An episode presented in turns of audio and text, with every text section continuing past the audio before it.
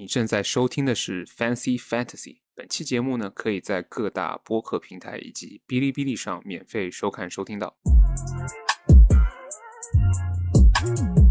那今天我们来一个就比较有趣的一个企划，是主要聊一聊 NBA 里面零零后的一些新生代的球员。为什么要用这个零零后呢？其实目的很明显，就是要把九九年的莫兰特跟 东契奇给划分出来。给大家一点机会。是的，是的，大家好。那本期是带来的，给大家带来的就是控卫的一些精选零零后。哎，说白了，就像我们身边也是很多人都是季后赛才开始看球的。如果你不是爱玩。范特西的话，很少人会认识一些新的球员。是的，我们也是因为我们就是玩范特西之前的话，也是基本会从季后赛可能第二、第三轮、第二轮对吧？半决赛开始关注。是，那还是那些以成名球星为主。事不宜迟，我们进入主题。那首当其冲，后卫类我精选了六位球员，是我觉得可以围绕他们作为球队的舰队基石的六位球员。然后第一位就是名声最响的三球 Lamelo Ball。想问一下 Matt，这个舰队基石指的是 现实还是范特西？现实，现实，现实里。OK OK，对，区别还挺大的，对吧？对，区别还挺大的，我就在想这个问题。不过这个确实，你要范特西的话也。范特西 Maxi 好像稍微有点有点摁了一点，他来做基石，别的也还行，还凑合。二三轮的人吧，对他更像是那种什么王朝模式的基石，主要还是现实里。三球弟弟其实蛮多人都会有看过一点精华的，因为他打球其实还是挺精彩的。我们这个赛季也看挺多的。对，还是感谢感谢这个游戏，让我们在常规赛看了挺多球。那三球他今年是二年级生了，去年就是一开始，包括我在内，我也是一个挺看低他的一个人，后半段也是有点砰砰砰打脸了。三球的话，确实天赋异禀吧。然后非常契合他现在所在的球队的打法，我个人是觉得他跟小乔的配合还是挺不错的。他们唯一有一个很重要的问题就是怎么去赢球，因为他们球风是非常华丽的一支球队嘛。然后在拉梅洛的带领下，然后他的数据也是非常华丽，是他数据很华丽。你看他是因为他身高比较高，他身高比较高，然后他但是不影响他的。动作协调性，他的篮板能力很强，然后他的快速运转球也是非常好，就是控球，你看他也很丝滑。是的，我觉得他唯一比较弱项的是他的投篮稳定性，因为他，对，你可以看到他虽然场均能拿到二十分，但他的 FG。呃，应该是这六个人中相对来说比较低的。上一届新秀，他和哈里伯顿两个人有一个比较明显的可以进步的空间，就是他们的跳投可以在就他们的投篮姿势感觉还是有点就不是特别标准，他们就更加不稳定。是的，Lamelo 的球我看的还挺多的，他真的是很吃手感，因为他的三分全是甩，然后他又特别爱投，真真的就是看天，就是他能投进就是很牛，就一一场给你来一个五个六个。七个的是吧？投不进就爆炸，就可能三成命中率，然后一两个三分这样。没错，潜力还是非常高。因为我看他有一点点像，可能吹的有点过了，有一点点像东契奇加 加基德的一个混合体。看透对方的防守 play，我感觉还是挺好的。就是有些他高持球，然后持到最后五六秒，他能看到对方的一个变位，然后他。传一个很美妙的大角度、大转移的一个助攻，这种球他还是挺多的。对他的助攻能力，我觉得很很强，非常强。呃，他还有一点是因为他的抢断可以看到很多嘛，但是他的防守比较偏赌博性，所以说他经常会有犯规困扰。经常看他第一节就两犯了，很早，是就六分钟前，就是半节还没打完他就两犯了，很很这是他很常有的事儿。就他还是太过赌博了，就像他有些投篮的选择，他那个机会也是有点欠佳。是的，这些点应该说是可以他明年可以进步的地方吧。是因为这些地方如果调整好，可以让一支球队从附加赛边缘到都东部第六吧，就上限是。希望他们能引进一两个，就是像贝弗利啊、霍福德这样的球员吧，P.J. 塔克，我感觉是能改变一个球队的一些就是基因或者文化，因为他们球队的人真的感觉就是都太年轻了，然后都是偏就是攻强守弱，很明显，对吧？对，没有一个真正的一个 leader 或者说一个防守上的领袖。所以现在就是让他作为领袖的话，他得更成熟一点，而不是动不动就突然来一个很失手感的三分。啊，对，这是他比赛中经常的事情。是，不过可以看到他的失误数也很多，对吧？你说，如果你作为一个领袖，就你的失误场均能达到三点三个，就说明他处理球上还是比较随意的。不过也跟他的。使用率有关，毕竟他控球率也是很高的嘛。这个只只能说希望他，哎，这个要求有点苛刻，对吧？在保持华丽球风的同时，能尽量做到克制一些，就是减少一些不必要的失误吧。再补一句，不过 LaMelo Ball 毕竟他也只是第二年嘛，他其实已经大大的突破了我们对他的期望值。是的，反正从数据上来看，他是无可挑剔的，我觉得。是的，我没有什么说，就就你说作为一个空位，对吧？他的罚球也很好，对，说明他基本功也很 OK。好，第二位球员，加兰，没有这么关注 NBA 的球迷可能会陌生一点点，但是他今年是打得非常好，他今年也入选了全明星，他本赛季可以拿到场均二十一点七分，三点三个篮板，高达八点六次助攻。一点三次抢断，然后两率是百分之四十六点二和八十九点二，还是不错的这个两率。是的，进步挺大的。因为新秀年的时候他打完之后，数据机构就算出一个 NBA 里面高使用率的球员谁最差，算出来是加兰。高使用率球员里面最差的哦，是他新秀赛季是吧？新秀赛季当时还是挺差的，但是他从去年开始，第二年就掌握到了感觉。也算是兑现了他的天赋。我们其实下个赛季也可以观望一下，因为信顿和卢比奥，甚至是他们中期交易来的 Lever，对吧？这三个还是会留在骑士队中的话，我们就可以看一下加兰的这个使用率啊，还有数据会有什么变化吧。信顿应该会被交易走，因为现在已经证明了，其实有信顿跟没信顿好像是。差不太多的，而且信顿也是一个小个子的得分手，这对于他们这套体系不是很兼容。嗯，我个人也是觉得卢比奥和勒维尔更更搭加兰和骑士吧，因为身高较矮嘛，他不能跟前面 Lamelo Ball 去比，他强板什么的那自然没了，他主要还是一个较为传统型的。控球型后卫，控卫，助攻数非常可观，对吧？得分也 OK，然后两率也不错，两率可以说 FG 是在及格线以上，FT 是无可挑剔。是的，他跟 Lamelo 也是老问题吧？就两个人的嗯非社会性失误会比较多，毕竟都年轻嘛，零零后。他还好一点，他就是他在投篮上面还好一点，因为他比较喜欢用用身体去做。突破上篮造犯规，这点还是挺聪明的。他的投篮选择是比 Lamelo 好的，所以说他 FG 上也是明显可以看到嘛，比 Lamelo 要高了四个四个百分点。加兰作为一个基石还是不错的。是的，他也是我比较喜欢的一个球员，感觉打球非常聪明，很有脑子。好，接下来我们来看第三位。哈利伯顿，哈利伯顿的话，场均本赛季能贡献十五点三分，四个篮板，八点二次助攻，一点七个抢断，零点六个盖帽，仅二点六次失误，两率分别是四十七点三和八十四点二。这位球员也是过去十年国王队选秀选的最好的一个球员之一。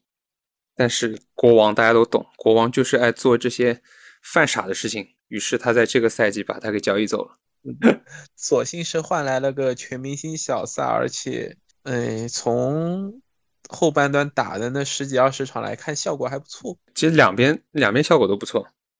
是的，哈利伯顿这边的话，下赛季我觉得也是一个看点吧。看一下，在布罗格敦健康还有特纳回来的情况下。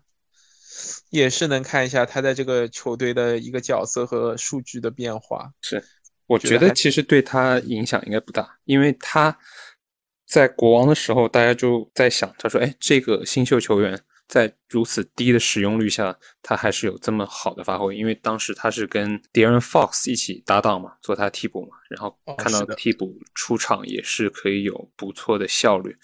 那到了步行者之后，持有高使用率的那十来二十场，表现的也是还不错。不知道他在步行者这边再变回一个较低的使用率，会是怎么样的一个表现？是的，还好他本来就不是一个以场均得分来去建场的球员，可能他使用率再降低的话，他的得分数，嗯，再低一点也不碍事儿，对吧？他的。最主要的价值就是集中在他的助攻以及他的防守端的数据上。嗯，他他也是一个球商非常高的一个球员。你看他到 ATB 非常好啊。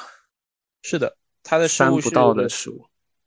对我们上述已经盘点过的三位球员中，失误率 ATB 最最理想的吧。就失误率比较低，他也是很会使用身体突破进篮筐底下，他不一定是上篮，他可以吸引对方防守，然后再把球给传到空位的球员，所以这样子也是为什么他控制失误比较好吧，就传球时机都是控制的比较好一点。那我觉得这个更难能可贵吧，因为我是觉得这种突破高速间的行进间的就是突分，其实失误率被抢断率反而是会更高的。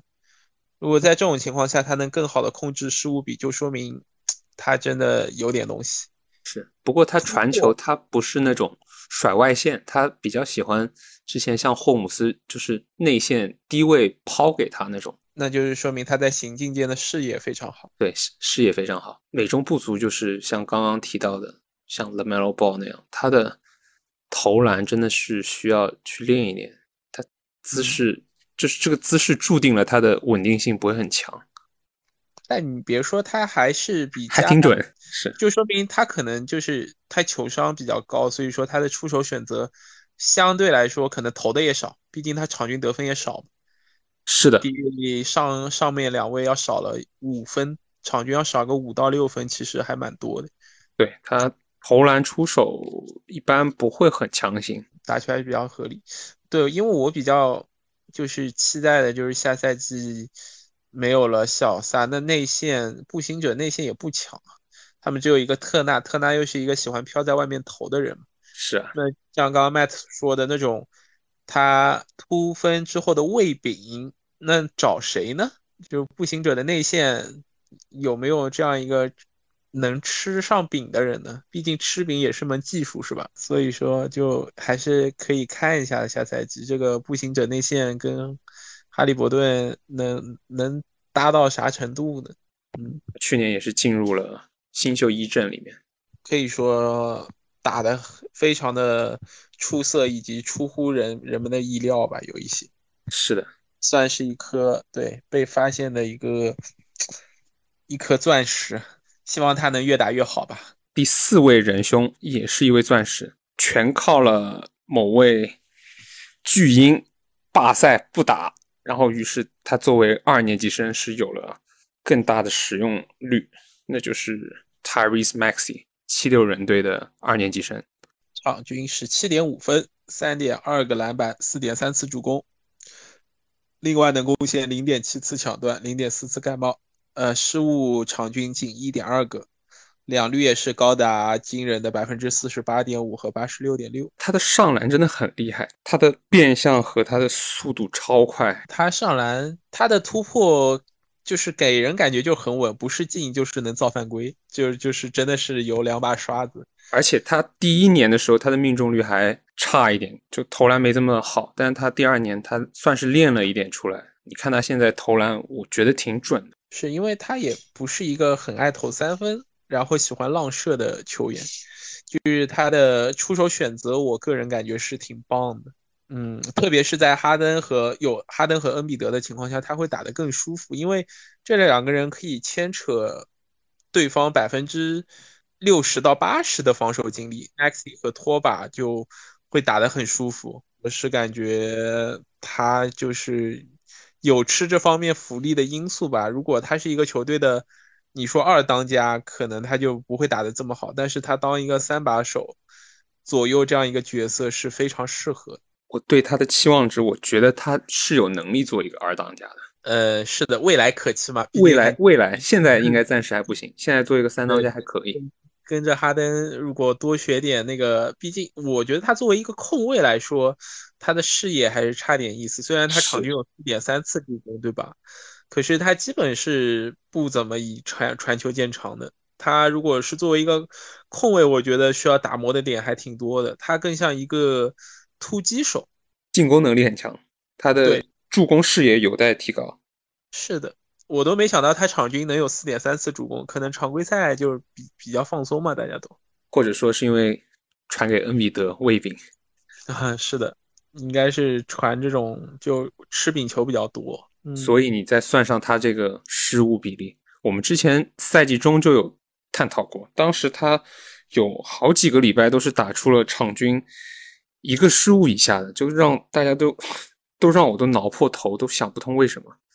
嗯，他真的是有点，只能说他有零零后没有的那种沉稳吧。这个失误比控制的确实很出色，很优秀，加上他的两率也很稳。对吧？就说明他是一个在场上也可以说是一个高球商的球员，头脑发热的情况比较少。然后我们期待他在第三年里面可以有更多助攻端的一个表现。是的，因为毕竟你是个控卫嘛。嗯，如果在哈登出场的情况下，嗯，哈登如果对吧？我们也看到哈登交易来之后，Maxi 就更多的是打一个分位，看一下他明年会会是一个怎么样的。主要角色分配吧，在球队里面，他跟托把可能会有一点分数据的，我不知道。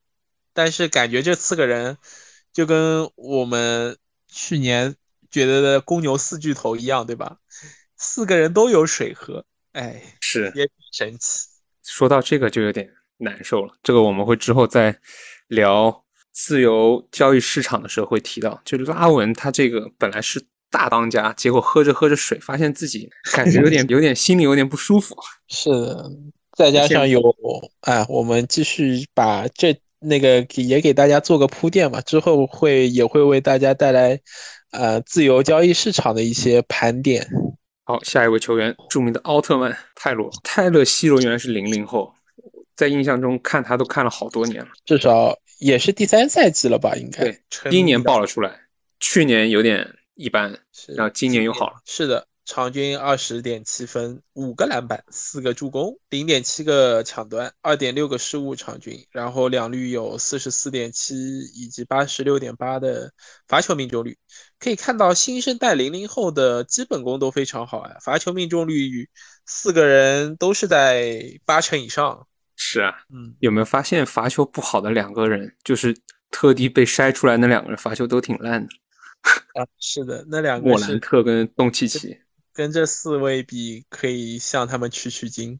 罚球上，我们看到 C 罗其实个人条件上面就还行，他是六尺五寸，然后体重偏轻吧，他也是比较瘦小型的，依靠他无球的跑动，比较灵活的一个接球 catch and shoot，可以为热火队增添火力。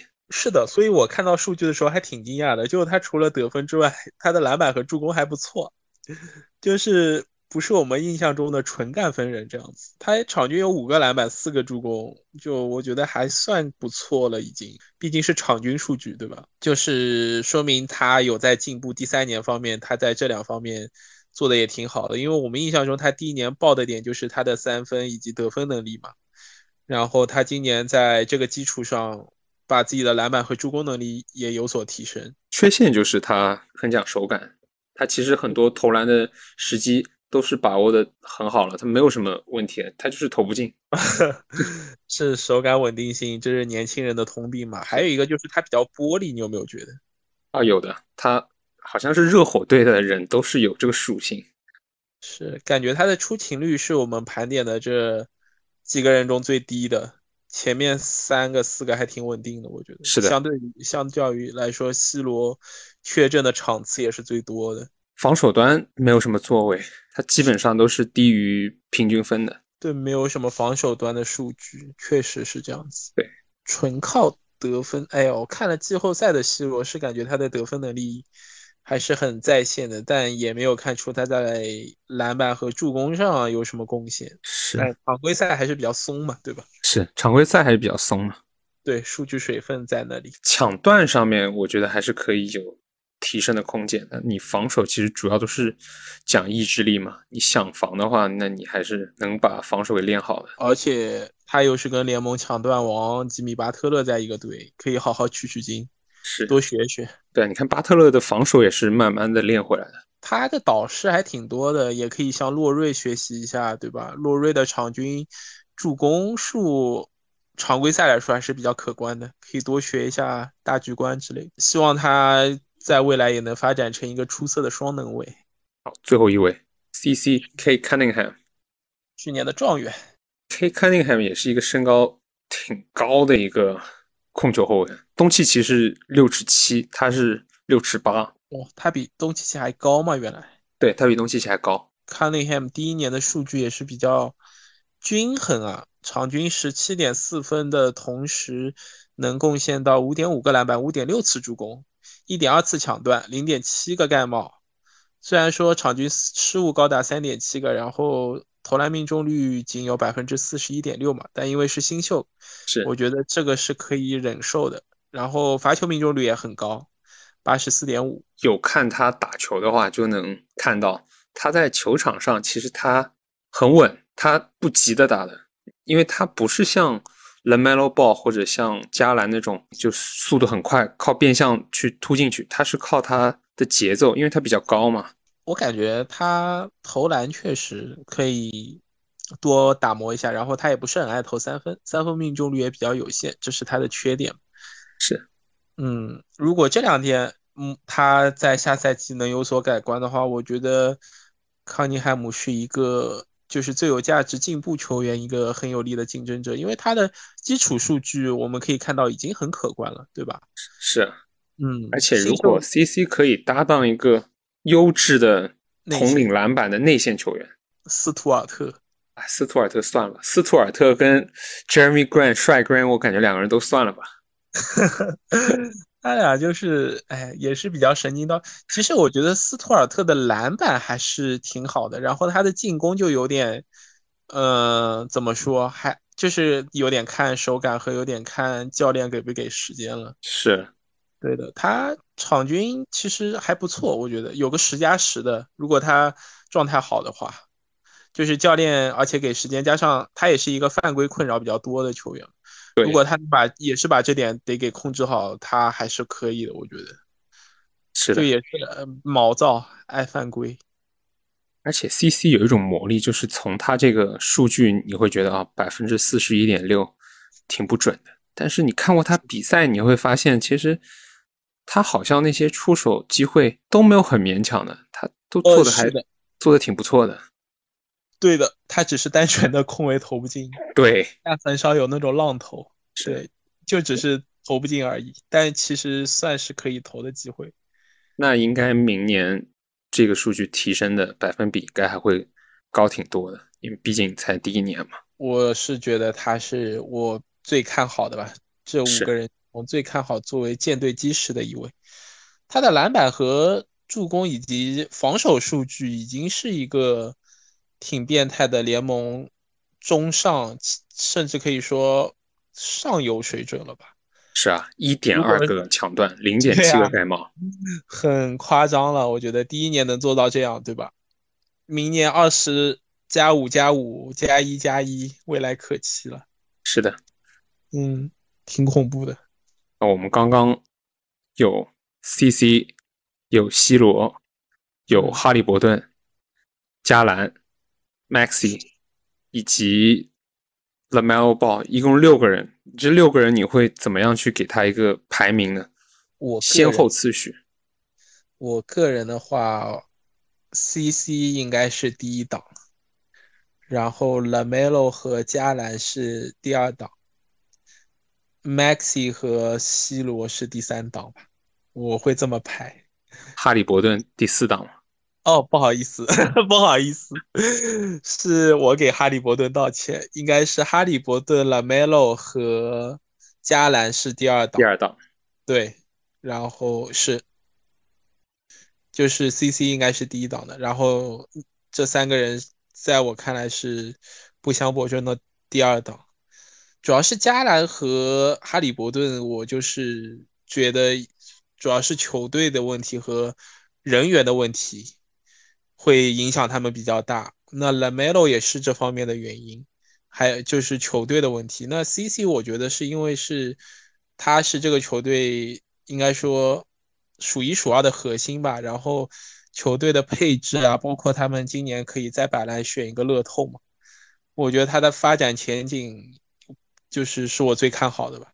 然后第三档的两个人是因为他们在球队更多的是当一个三当家，以及对，一个是得分手，一个是他们的球队的地位就是一个第六人或者是三当家左右的位置吧。所以说，这两人的发展前景相对于前面这四位来说，肯定是比较就是最不看好一些。